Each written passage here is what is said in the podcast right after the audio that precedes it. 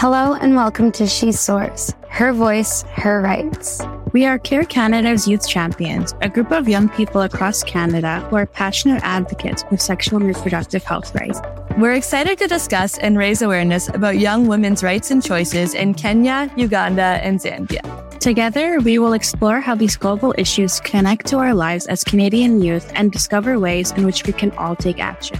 We will also talk about the She Soars project, which improves access to health and education, which are areas we want to see change in.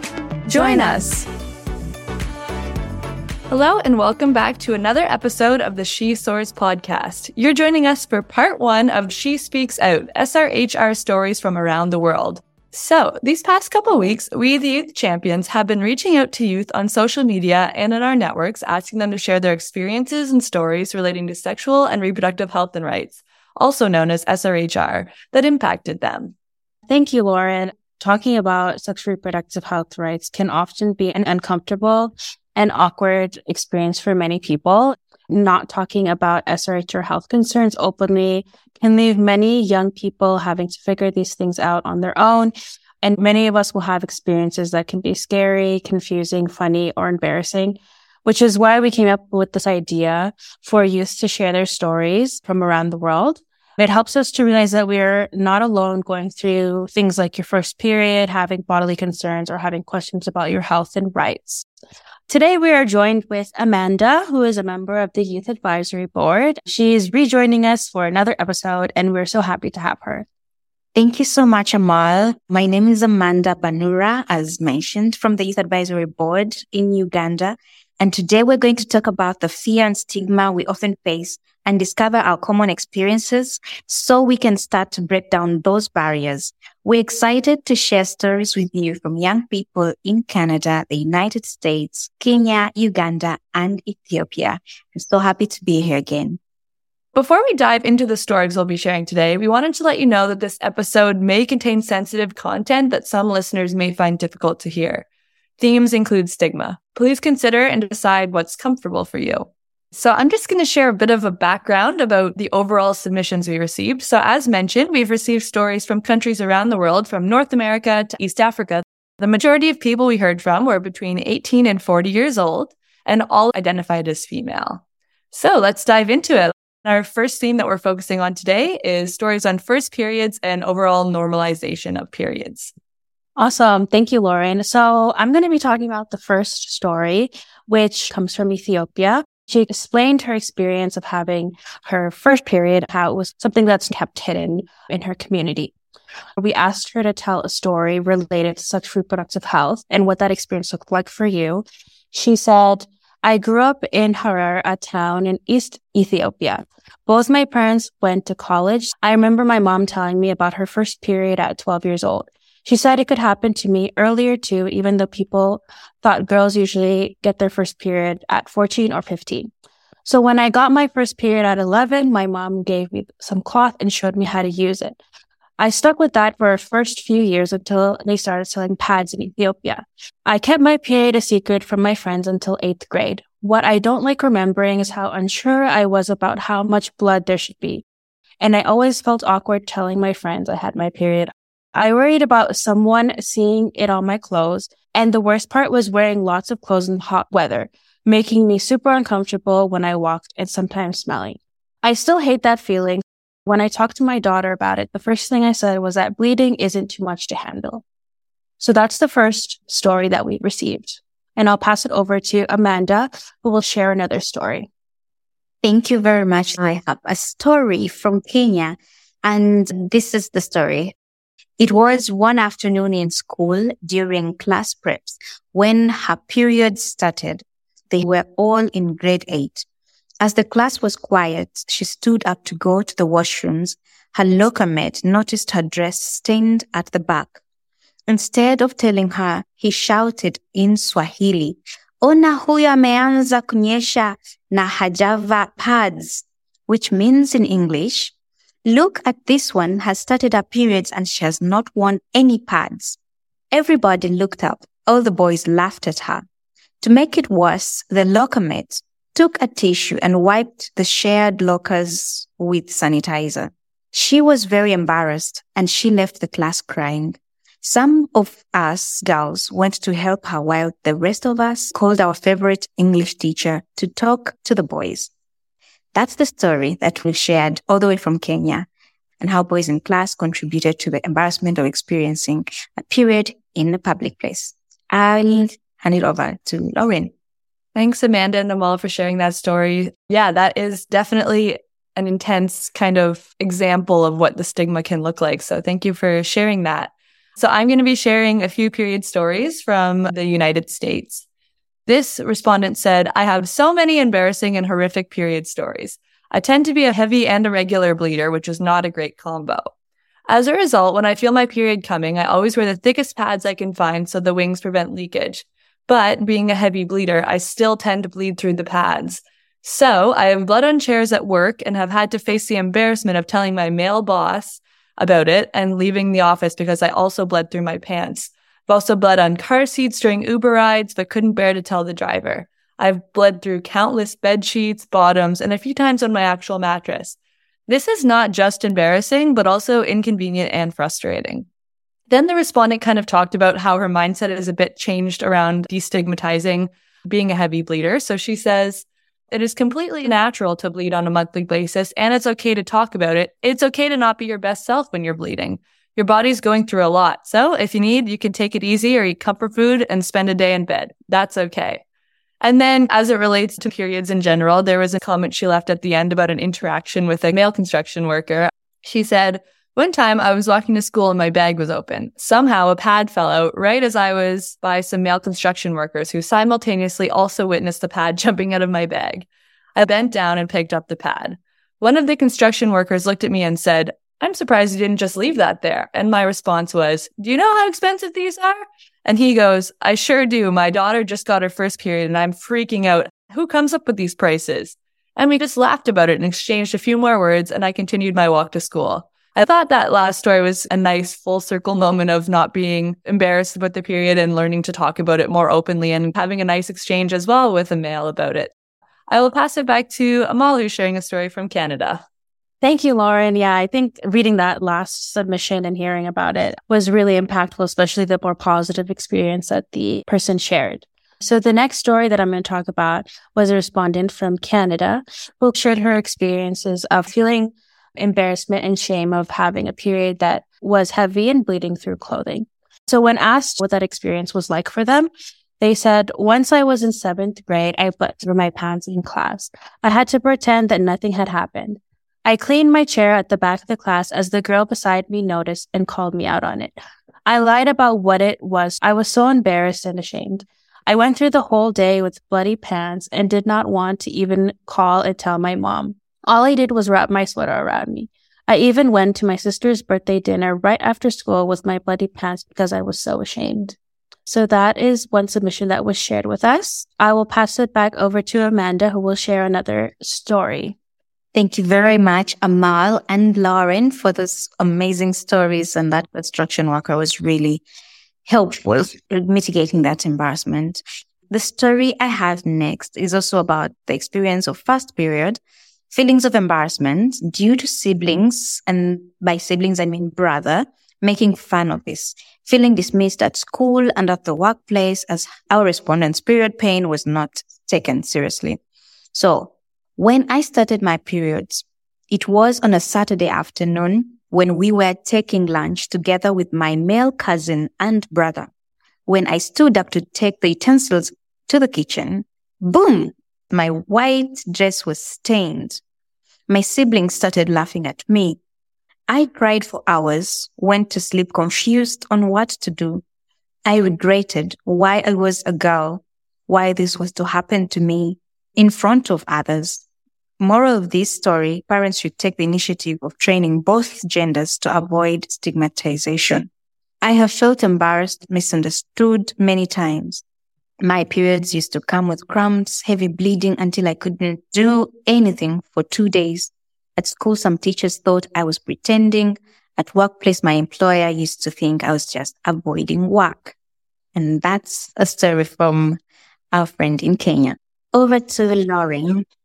Yeah, thank you for sharing that, Amanda. That is definitely a common experience that we're seeing in these stories is just how the stigmatization and the lack of understanding of periods from a lot of men, but also everyone else can lead to feeling like women's experiences are being invalidated, which is definitely something that we're going to unpack further in this episode. So I have one last story here, and this respondent is from Uganda. So she says that she felt like her bladder was so full, so she quickly ran to the veranda. She said she's so unprepared to see the thick red sight in the middle of her purple knickers. The shock of it almost sent her falling over the veranda. She thought, Have I been cut? Am I normal? It was after a few minutes of panic that the 13 year old realized that it was the unavoidable period. She still couldn't wrap her mind around it. She never thought it would happen to her. And I guess this is what happens when you don't have a lot of education around periods and you feel like there's something to be worried about. You do get that intense feeling of panic. I have a lot of friends that went through a similar thing. So it's definitely somewhat of a universal experience around the world to face that. So thank you for listening to those stories. Now we have some questions to discuss to unpack those stories a little bit more. So I'll pass it over to Amal. Thank you, Lauren. And thank you, Amanda, for sharing those interesting stories. Really interesting to hear how, even though they're from different respondents, there's very similar experiences and themes that kind of weaves through each story. So one of the things that I wanted to discuss with both of you is what are some ways we can normalize the conversation about periods in our communities? Yeah, I have just first initial thoughts about this. I know in my sexual and reproductive health classes throughout education, which were not many, they were probably maybe a few a year. But I remember even from grade four, which I would have been nine years old, the girls were hustled into another room while the boys all did their own lessons. And it was always taught very separate between the girls and boys. And I think even just simply joining those classes so that the boys also learn about periods and see that it's so normal. And the women can also learn about different experiences that boys go through as well would be important too. But I think it starts from that young age of teaching that it's important to have everyone all together and learning about each other's body. And it's not something shameful that should be kept in secret. I think that would go a long way. I do agree with you, Lauren. The other way, I think from my experience, like growing up in the family of boys and girls together.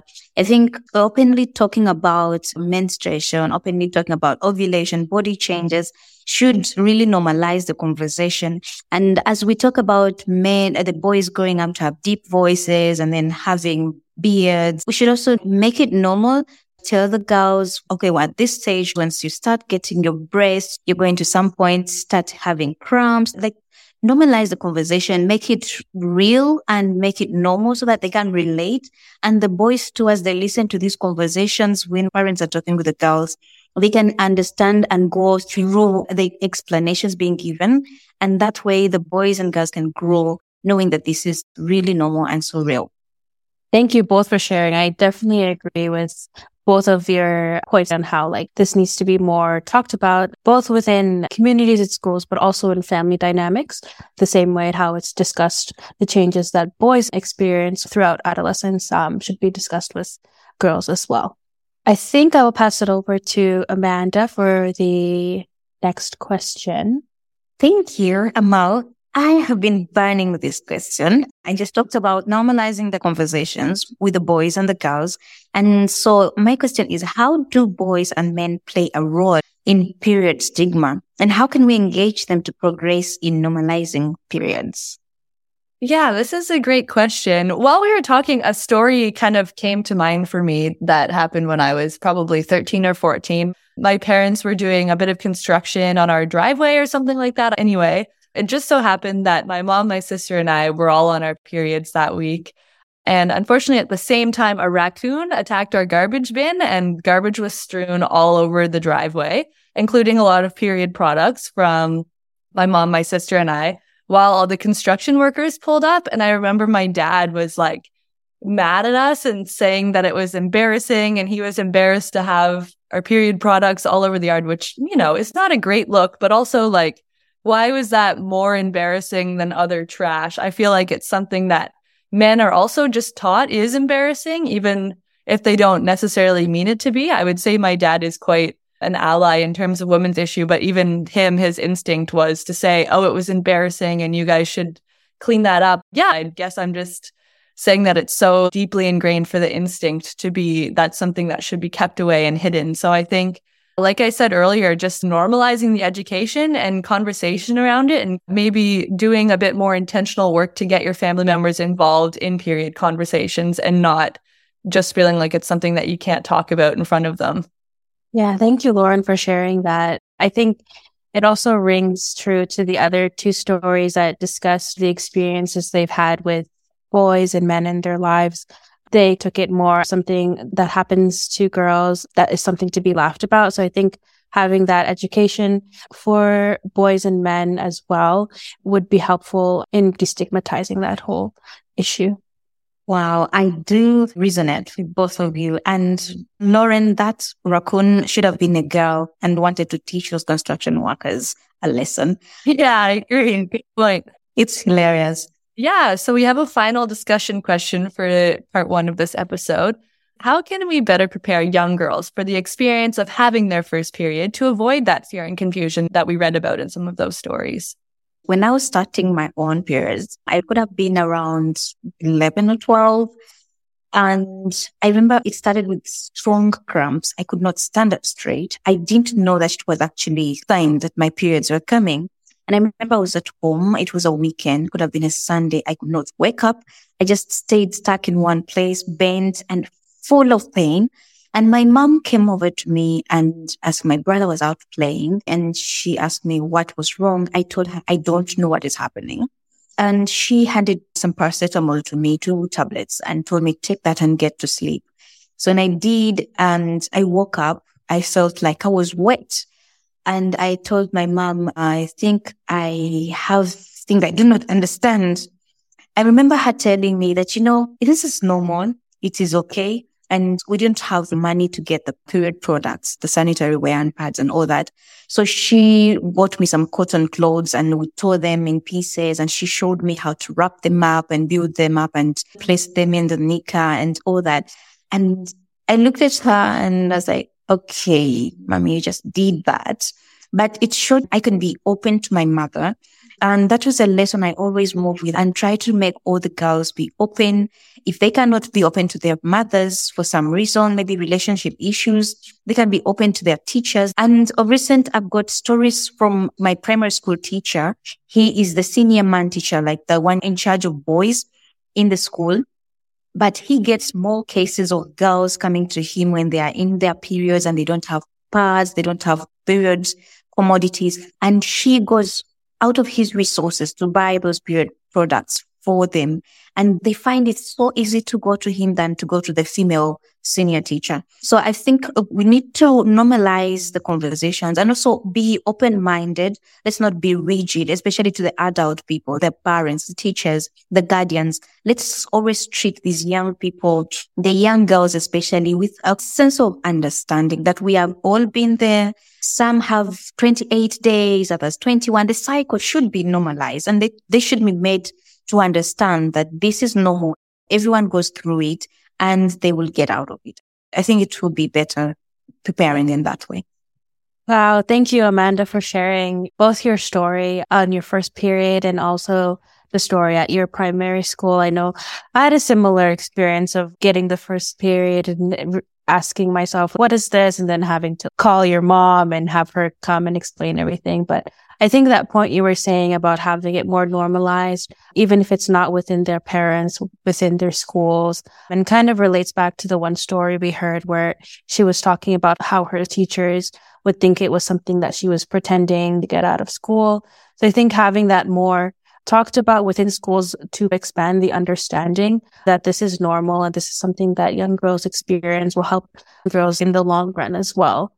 Yeah, I fully agree. Thanks both for sharing that. I think it just goes to show that having that good communication with a mother or a parent figure or a guardian, even a mentor at school is really helpful and getting those conversations going before your first period comes to avoid initial panic and fear is definitely something that will help make first period experiences a bit more smooth, I think. Thank you for being vulnerable and sharing your stories. This was a really interesting discussion. Thank you. Thank you, Lauren. We have come to the end of our episode. I want to thank Amanda as well for joining us today. So exciting. this has been great listening and reading the stories. I'm glad to hear that. So this is not the end of sharing stories on the podcast.